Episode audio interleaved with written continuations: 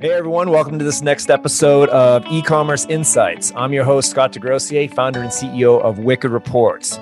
Today I have with me Bill Pescosolido from the Lido Agency. They are Wicked Report certified partners. They're good at ads, they're good at landing pages, email, copy, basically full funnel service. And I'm excited to talk today with Bill because a lot of times we focus on data and ad strategies, but your ad strategies might be fine and your, your data might show crap results because of the things we're going to talk about today that Bill specializes in. So thanks for making the time to be on, Bill, and welcome to the show. Thanks, Scott. It's awesome to be here. Thanks for having me on.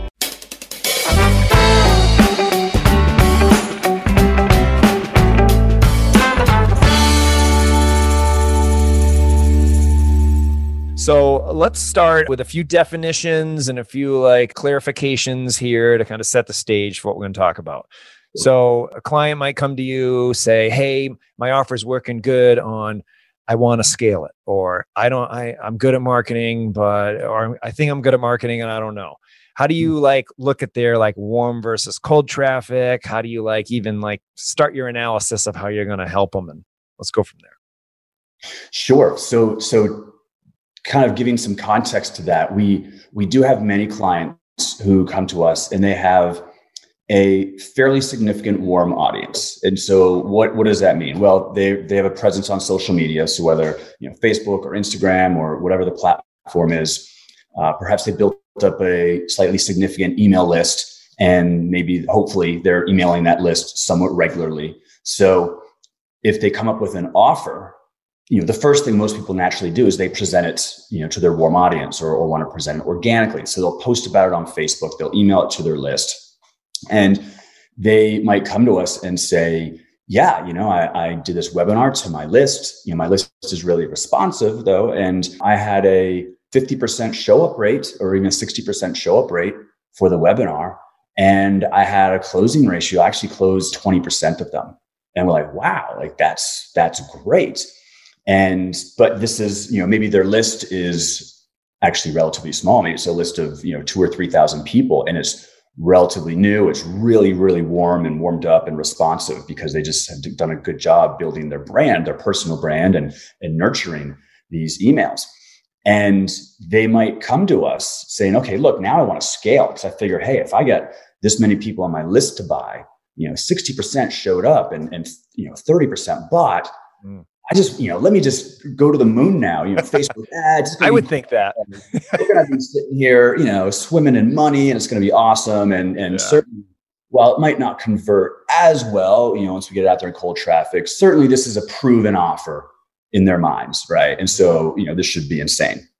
Well, the challenge is, is that, as you probably know, a 60% show up rate for webinar, I mean, that's pretty strong. And a 30% closing percentage is really, really high. So the, the challenge is, is managing the expectations of a client who has a preconceived notion about their offer and, and how great it's going to be, you know, for the general market out there versus what it was for their really warmed up, lathered up, well marinated, well nurtured very responsive, warm audience. So that that right there is just managing expectations as, as a challenge because what we found. Uh, the other thing is that when you're emailing a list or emailing an offer to your list, or if you're just talking about an offer on Facebook, that's very different than getting it approved from a Facebook ad standpoint. Mm. Right. You can say almost anything you want in an email. You can't say anything you want in a Facebook ad from a copy standpoint. So there's there's that obstacle right off the bat. We might have to tweak and massage the language or advise them on tweaking and massaging the language on their landing pages. And certainly I as the, the guy writing their ads, I certainly have to to tweak and understand and know like what's going to fly on Facebook from just being uh, accepted as an off, you know, as an ad versus not. I mean, the greatest offer or the greatest ad you write that doesn't get approved by Facebook doesn't get seen by anyone. It's like the old the tree falls in the woods and no one there's to hear it. Does it really fall? Did it really fall? Like if a if a great ad is written, but Facebook doesn't approve it, was it ever really a great ad or was it written? So that's challenge number one. You can't just necessarily say what you want to say because now we're playing in Facebook sandbox. We got to play by Facebook's rules. The second thing is, is that when you're then hitting, let's say they had a 60% show up rate for the webinar. with their nice, warmed up, lubricated, warm audience, uh, you know, that might translate to more something like a 20 or 30% show up rate once you're hitting cold traffic. And that 30% close rate, well, you know, they were on their list. Maybe they had bought something from them before. Certainly they'd followed them online. They've read their blog posts. They've seen their videos on YouTube. They've been on their list for a bit. They really know, like, and trust this individual, this marketer. That cold audience hasn't had that opportunity yet, right? They're just going to Facebook to, to check on what their friends are doing right? They're going to Facebook to to see what the latest dirt is politically. They're they're going to Facebook to to post a picture of the lentil bean soup that they had, you know, for dinner last night, and then maybe like surf for a bit. No one's going to Facebook to buy anything, right? So you have to think about intent. If I'm on someone's list and I know this is their email marketing list, and they send me an email and I and I choose to open that email, well, from an intent standpoint, I know there's a very good chance I'm going to be marketed to right here by this person. I'm on their list. They're a marketer. They send me marketing emails. If I'm going to open one, yeah, it might be value, but there's probably going to be an offer there as well. On Facebook, that's not the case. No one, no one says like, look, I really need to learn how to generate more leads for my business today. Let me go scroll my Facebook news Yeah. Uh, no, they go to Google and they type in how to generate more leads online or so or whatever their their intent is, whatever their interest is that pertains to our client's offer. So the conversion rates are going to drop significantly. It, you know, like that again, that 30% close ratio they had on to their nice warm audience, well, that might end up being like a three or two percent conversion rate for a cold audience. So there's a lot of kind of handholding or massage, you know, massaging expectations that we that we really need to do with the clients. Because you just can't let them believe that how it worked when they did it one time to their their email list that's going to happen when you start targeting you know cold audiences on facebook. What do you find is maybe maybe there's a, a story you've had or maybe you just can tell us in general terms so someone has this warm offer that goes like hotcakes. You try it out cold. Maybe it's not quite crickets, but even below what the standard, how much less effective it will be just because the people are cold. What's like your cold traffic resuscitation process or what do you look at to say, okay, well, if we're going to show this to a completely cold audience that likes things that indicates they should want your stuff, how do you go about tweaking is the ad or the offer, the landing page is probably all three potentially. Where do you focus first, and what are some things you you change? So, as the agency, it's really difficult for us to tweak the offer, right? The offer is is the client's unique offer, right? And a lot of times it's it's their baby, right? So, tweaking the offer was probably the last thing we would do or suggest because we don't want to get into being offer creators with our mm-hmm. client. But I think the biggest disconnect from warm to cold is that, especially people that have built up a, a, either a loyal or a significant established brand, right? When you hit their landing page or their sales page, a lot of times it feels like they've they're putting too much reliance upon the brand capital that they've developed with their warm audience that a cold audience is not going to care about right? Like if I don't know who you are and I'm purely interested in solving my problem, I don't give a crap about how great your personal brand is. Whereas the warm audience might be like, look, I know this person, they put out great stuff. I might buy this thing just because I know that they put out quality stuff. And I got faith because I I bought his I bought her one product for $17 at one point and she over delivered on that. So now that she's got a, a $97 thing, I, I like her. She's funny in her emails. She's great on video. I really resonate with her. Yeah, I mean, it's 97 bucks. I'll go ahead and buy this thing because it's probably going to be good. Mm-hmm. Cold audience is not thinking that way at all. And so, specifically, the thing that I feel we almost always have to really go back to the drawing board or help our client go back to the drawing board on is their value proposition, which a lot of times is the headline. I mean, there's some really, really bad headlines. And again, it's because I feel they've just been so reliant upon the fact that I put so much value out in the marketplace. People know, like, and trust me. Yep. I don't really need to spend a lot of time working on a headline. I'm just going to focus more on once they buy my program, delivering the goods. Like the content I deliver is going to be awesome. The training I'm going to give them is insane. I know they're going to love this training, but you can't sell a cold audience by just saying, look at I'm I'm really putting a lot of effort into this. You're gonna love this training, trust me. you got to yeah. have a really solid value prop. Yeah, that's true. Because like I can get away with that now, and that wouldn't work with cold traffic. Like, who's this guy that's like unshowered with a random background? but it totally works with our audience because I'm always just like getting to the point of the data or helping them work with it, so people know I'm going to bring that. But if it's cold, yeah, I wouldn't. I totally see why they'd be like, "Why am I interested this guy in his data dungeon here?" right, right, with stick figures behind him. Very elaborate stick figures. Ah, so that that's a good point. So so let's say it comes down to the either cold. No, so do you optimize the landing page? Like, what's the process, and is it different landing pages for different stages in the funnel? So there's a cold traffic landing page and maybe a warm, or is it most people probably just maybe I would assume have the same landing page. You got to tweak it, but I mean I don't do the work. You do. What? How does that? Ideally, because no one necessarily wants to have to create a landing page for this and a separate landing page for that and a third landing page for that, meaning to, to the specific audience, right? So yep. ideally, we're like, let's just make this one landing page really, really good because we know it, it's already doing at, at the very least okay, if not pretty decent with your warm audience. So improving it and make it better for cold audience is going to almost just by default also make it better for their warm audience. So we don't necessarily delineate between this is a cold audience funnel, that's a warm audience funnel, this is a something in between funnel. Uh, it's just making it, it's optimizing it in general. So I think a that there's oftentimes the the person who's not a seasoned, they might be a, a they may have created a lot of courses, but they're not really they're not necessarily direct response copywriters, or they're not good at actually articulating their message in written word, like on a sales page.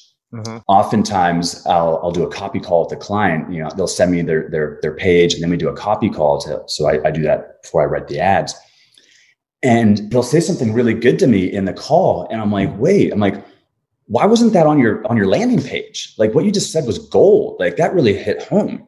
That's not on your landing page at any point whatsoever. And they're like, oh, I, I should have that on there. I'm like, yeah, yes, yes, you you want people to convert, right? So it is a bit of just an educational process for them, and you know they're not necessarily in the trenches from a digital marketing standpoint. Their their niche is their niche, and they're experts at their niche. They're experts at health and wellness, if that's their thing. They're experts at serving the network marketing community, if, if that's their thing. They're mm-hmm. experts at how to raise capital for investors for, for real estate, if that's their thing, right? But they're not necessarily in the trenches digital marketers.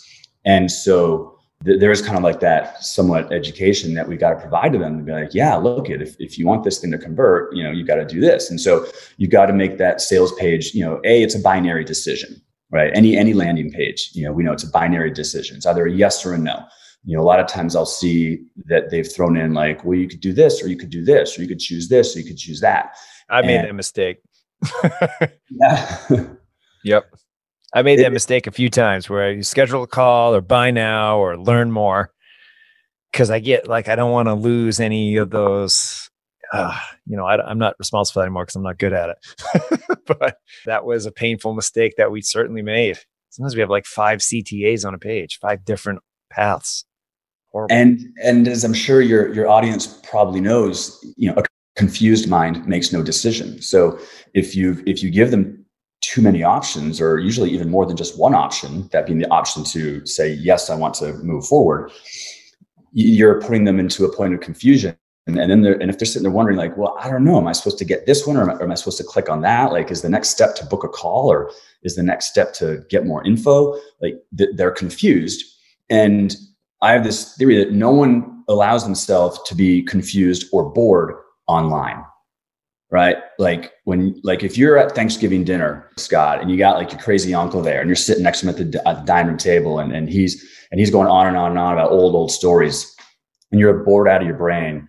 You're gonna sit there and you're gonna listen because it's your uncle. You see him once a year, and you're like, all right, he'll be done talking in like ten minutes, and then I can move on. You'll you'll allow yourself to be bored out of your tree, like in that moment. No one allows himself to get bored online because it's so easy to click the back button. You know instantly if this thing isn't for me i know within about three seconds i could probably find 30 other things that are with a simple google search or, or youtube search right mm-hmm. so no one allows themselves to get bored online and people aren't going to let themselves get confused. If they start feeling confused, they're just clicking the back button. There's too many other things to do. They could go over to Sports Center. They could go to, you know, they could go check the news, the weather. They could, maybe there's stuff going on in their office or around them. Their kids are lighting the house on fire, right? You're just simply not going to allow yourself to be bored or confused online when there's so many other things just like that you could get access to, which are not boring to you or not confusing you. So that's the thing that I got to talk with our clients about a lot as well is it has to be crystal clear. It's got to be concise. It's got to get to the point and you got to let them know right away that this is for you and here's how it's going to help you out. Because if, if it's not the, the person reading the page, it's not the prospect's job to try and figure out what your message is. It's not their job to try and f- spend time, actually, you know, spend time thinking like, wow, I don't understand this quite yet. Let me read further to see if I can understand what they're trying to sell me. No, they don't get it right away. It's not crystal clear what the deal is here, that this is your pain and this is going to be a solution for it. They're bouncing. So, and that all can happen in a matter of two or three seconds. So that kind of gets back to that value prop. If that value proposition is not absolutely crystal clear as to, yes, this is for you, and here's how it's going to help, you know, what problem it's going to solve, they're hitting the back button. They're going on to something else. And especially with Facebook, when they didn't even go there really to buy something to begin with, they went there to, mm-hmm. you know, to see what's going on in the world. So do you find with Facebook, what's your ratio when you guys are doing the spend or the effort? Is it more about getting that lead or going for the sale or some, I mean, it's probably a combination, but mm. how much spend or what percentage of the efforts put versus just getting capturing that person's lead information over going for the sale? So that's an interesting question because it does vary from client to client. There are some clients who are more lead centric, meaning they're like, look, I really just want to you know, have a lead gen play going, you know, as part of our budget, like really consistent. You know, I want to definitely allocate 30% just to generating leads, just to building my list. Um, I've got a really good email follow up sequence. I got my email stuff pretty dialed in. So I'm really confident that spending a good amount on just generating leads because I know my email follow up sequence is going to introduce into offers, you know, et cetera, et cetera.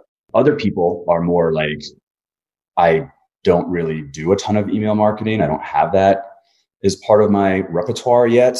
Um, yeah, I have an autoresponder. Maybe I email once a week. You know, I don't really have any follow up sequences in place, at least not yet.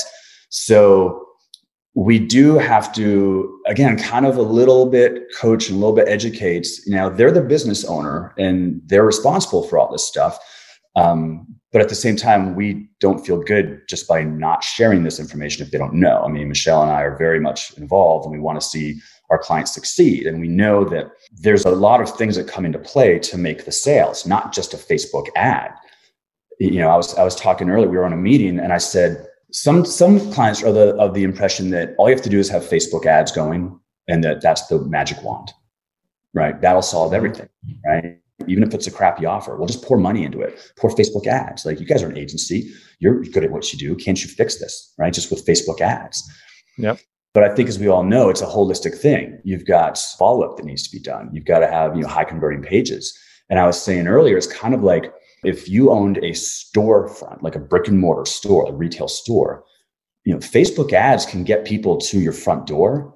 But you, the business owner, you have to have some good products in there. You got to have a salesperson in there. You got to have some at the cash register, you know, ready to check them out. You have a lot of things in place. Um, so the Facebook ads can't necessarily just make the sale on their own. They can get a lot of exposure to the offer, right? They can, yep. they can get you know millions of eyeballs to see that offer. They can get, we can get the people to your storefront, but as a business owner, you got to be there, have the doors open, get them in, have some cool products in there, have salespeople, et cetera, et cetera. So that I think is a, a big component when you're, when you're, you know, trying to share. And so, I mean, you know, within Wicked reports, I mean, how many different ways of, of measuring you know, from attribution, you know, the sale, whether with last touch, you know, what was the process? You know, we've, we've actually gone through the journey in Wicked reports that within some of our clients, we would look at a specific buyer. Let's just pick random. Okay, Susie Q, she bought your thing. Let's look at what the journey was that it took her. And we can see it, she clicked on this email. She saw this ad. This ad led her to this, and that led her to that. And it was maybe six or seven different touches that yep. ultimately got this person to buy. It wasn't one thing. And that's a really valuable thing about Wicked Reports because it can really give people that more holistic picture of what's really going on. That look, it, it wasn't just a, an email that that got them to buy. It wasn't just a Facebook ad that got them to buy. It's a lot of things coming together holistically that really filled in the, the puzzle. And so you can see the picture of what got them from cold to a buyer. Mm-hmm.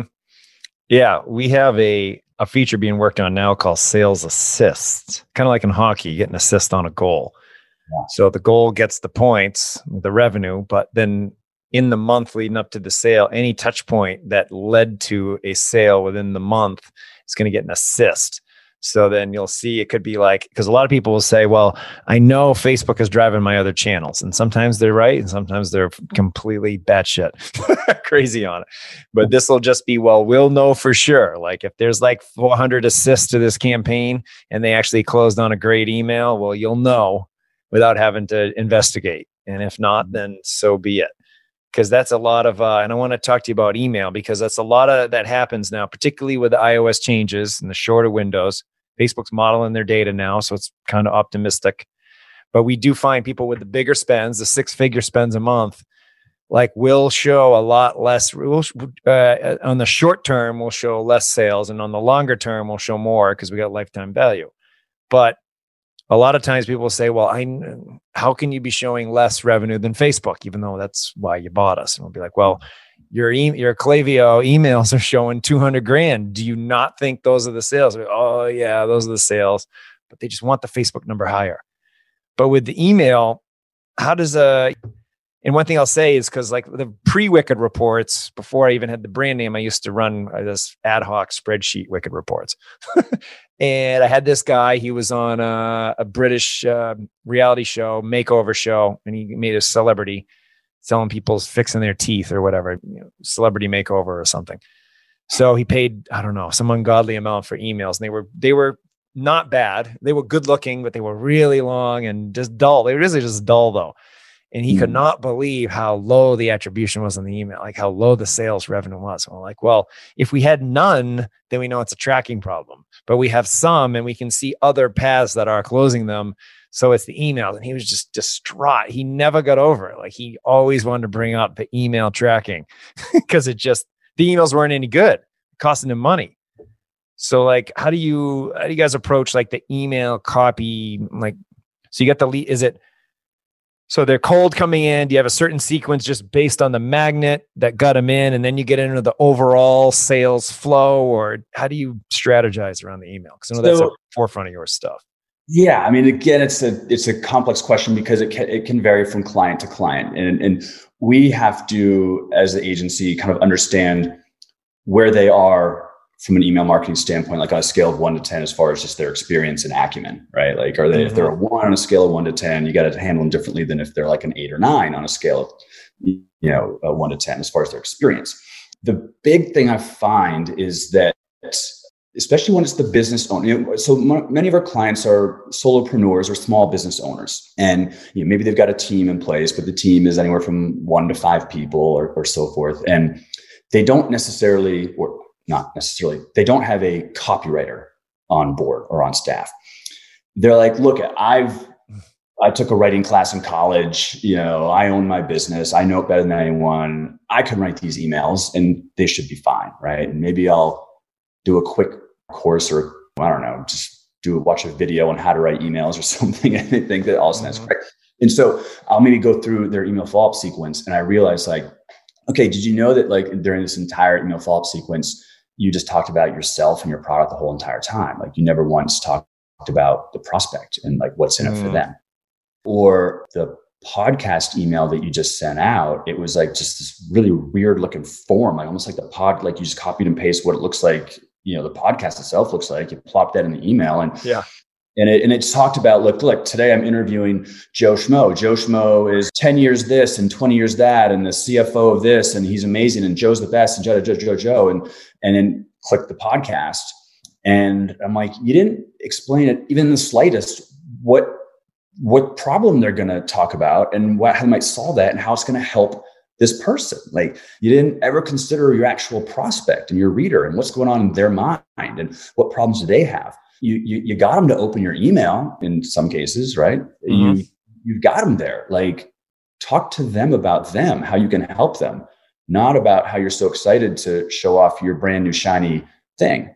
So it's it's just like again trying to help them like you you you got to write for them not write for yourself yeah. No one no one cares about you ultimately. You know you could sit here and say look i'm coming on board today and i have all this experience. I know all these things. I've done this that and the other. Here's my expertise. And end it right there. Someone's gonna be like okay, so what does that do for me? What does that yep. mean for me? Versus if i said here's what i'm coming here's what i'm going to share with you today I'm going to share with you how in my 10 years experience, I would learn to overcome this, that, and the other, and how, you know, if you apply these six things I'm going to talk about, you can overcome them as well. Right. That's a very different yeah. angle. And it's a slight little shift. And you don't have to be some like super duper advanced copywriter to, to shift, you know, writing for your prospect and writing for your audience and serving them versus just writing about yourself. But that's kind of a thing that we see. And I guess the other thing is the real simple thing. We, when we ask them about the emails and this and that, I just say, what's your open rate? What's your click through rate? Open rate, boom, right away. Okay, headlines. If your open rate's really bad, it's the headline thing.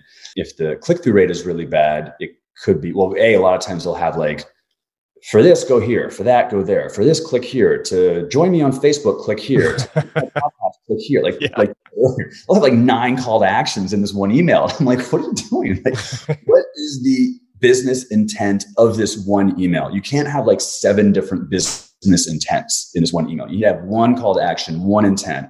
What does this one, what are you trying, what behavior are you trying to get them to do in this one email? And that's it, right? Focus on the one action you want them to take. If you want them to go listen to your podcast, that's fine. Make it only about your podcast. If you want them to read your new blog post, that's fine. Make it just about the blog post. If you want them to check out your new offer, great. Make it about the offer and how it's going to help them. But don't have like nine links in there. And now follow me on Instagram. And here you can see my TikTok. they're just gonna be like, what the hell? Like, which one do I click? And if they don't know which one to click, they're not. They're gonna click the back button, and you'll end up in the in the spam folder pretty soon. I, I presented once at a what was it called? Traffic and Conversion Summit. It was like four years ago, and it was on eh, adventures in email data and I had my friend Mark, who runs Get Maine Lobster, up there, and I would tease him about his emails, but they actually worked real well because no, he'd always start with whatever the, the topic because he's ecom. He just basically and he's selling lobster, so basically, blah blah blah. I want you to buy my lobsters, and that's every email. So, but the subject he couldn't just say sale, sale, sale. So what he started doing was, you know, whatever the topic is, uh, I guess Father's Day coming up. So Father's Day blowout sale, or he had his birthdays in July birthday game. He has a birthday game, right? And it was this complex thing where every hour in his birthday, the you the the percentage of the sale you're going to get went down one percent. So I read the email. I was like, this is terrible. I mean, I don't. How, people going to be clicking. They're going to want the 58 percent, but now you're saying, hey, it's only 52 because it's 3 p.m. well, lo and behold, we ran, and and furthermore, he resends the same email eight hours later to anyone that didn't buy so you get the same email twice, which you think would be irritating, right? Which probably was irritating to many people. But lo and behold, at the time, he does better now, but his average email revenue was 2000 bucks an email, which is everything's relative. Some people that's amazing. Some would be like, oh my God, I'm going to go bankrupt. For him, it was like, whatever, so so. And then he did, he sent the two emails. He did 18,000 bucks. And he was like, I was like, you know what? This is why you don't rely on opinions like I'm sure your mother was all excited. She'd always write Wayne and Wayne with an opinion on his email. And then me and my brother, we were working with him at the time. We'd like give him shit, always razzing each other. We were like, oh my God, this is a new low, this email. And it was actually an amazing email. It did nine times the revenue, but he stuck with one thing. It was always like, I'm going to have a little bit of a story, but at the end of the day, I just want you to buy my stuff. And it was always the same. And every email just kept him entertained and not have you found email stats of real? I mean, because open and clicks is what made me think of that. Because yeah, opens is usually the headline. The yeah. click is is the email getting them to the page, and then the sales are did they ultimately buy from all this razzmatazz, which is the point of it, right? Yeah. So I found that was a interesting like third step to look at. Did people buy? You never know. Yeah, and and you know it's it's it's fun. You know, I, I like so I I I find this stuff fun, right? In in the sense that like it's very interesting to me. I like it. I like to kind of nerd out on things like this. I like learning about like conversion optimization and uh, persuasion and you know how to you know get better open rates and click through rates and things like that. For some people, that's and I'm not even a data guy. Like I'm more of I like things that can convert more, but that doesn't mean I necessarily love spreadsheets. I love the process. no one likes a spreadsheet as much as me. I don't take offense to that. so, but you, know, you have other people that, that aren't. There's kind of like, oh, this seems like, can I just like create this offer and can't you just drive Facebook ads to it? And isn't that like the magic elixir? And you, you mentioned TNC and, you know, Ryan Deiss has a saying that there are no such things as a traffic problem. There's only an offer problem if you have a really solid offer, like it's dialed in from a messaging standpoint, it's you know priced well, the sales page is good, it's, it's firing all cylinders, and you put that in front of Facebook, I mean, how many millions and millions and millions of people are on Facebook? Are you telling me that you can't get eyeballs to that to have it convert? Like, no, there's not a traffic problem. Traffic's everywhere. Yep. Right. There's no shortage of traffic anywhere. And not, not even just Facebook. I mean, there's obviously there's there's Google, YouTube, there's, search. Yep. There's so many other things now. And so there aren't traffic problems, there are offer problems. Now, that's a tough sell when you're the agency telling that to a client. You're like, hey, there's no traffic problems, only an offer problem. I'm like, not my words, blame Ryan Deiss. you kind of got to gently massage your way into that conversation. But the reality is that's just the fact.